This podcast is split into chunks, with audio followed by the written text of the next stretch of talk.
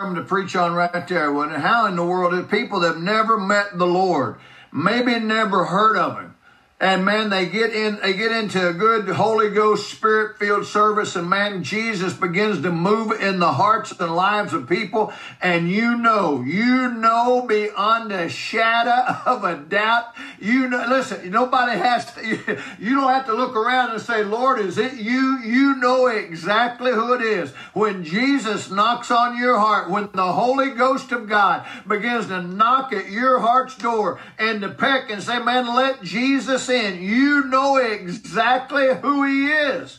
You know He's the Savior of the world. You know He's God. You know He's the King of Kings and the Lord of Lords. You don't have to ask somebody. You don't have to go ask mommy or daddy. You don't have to go ask.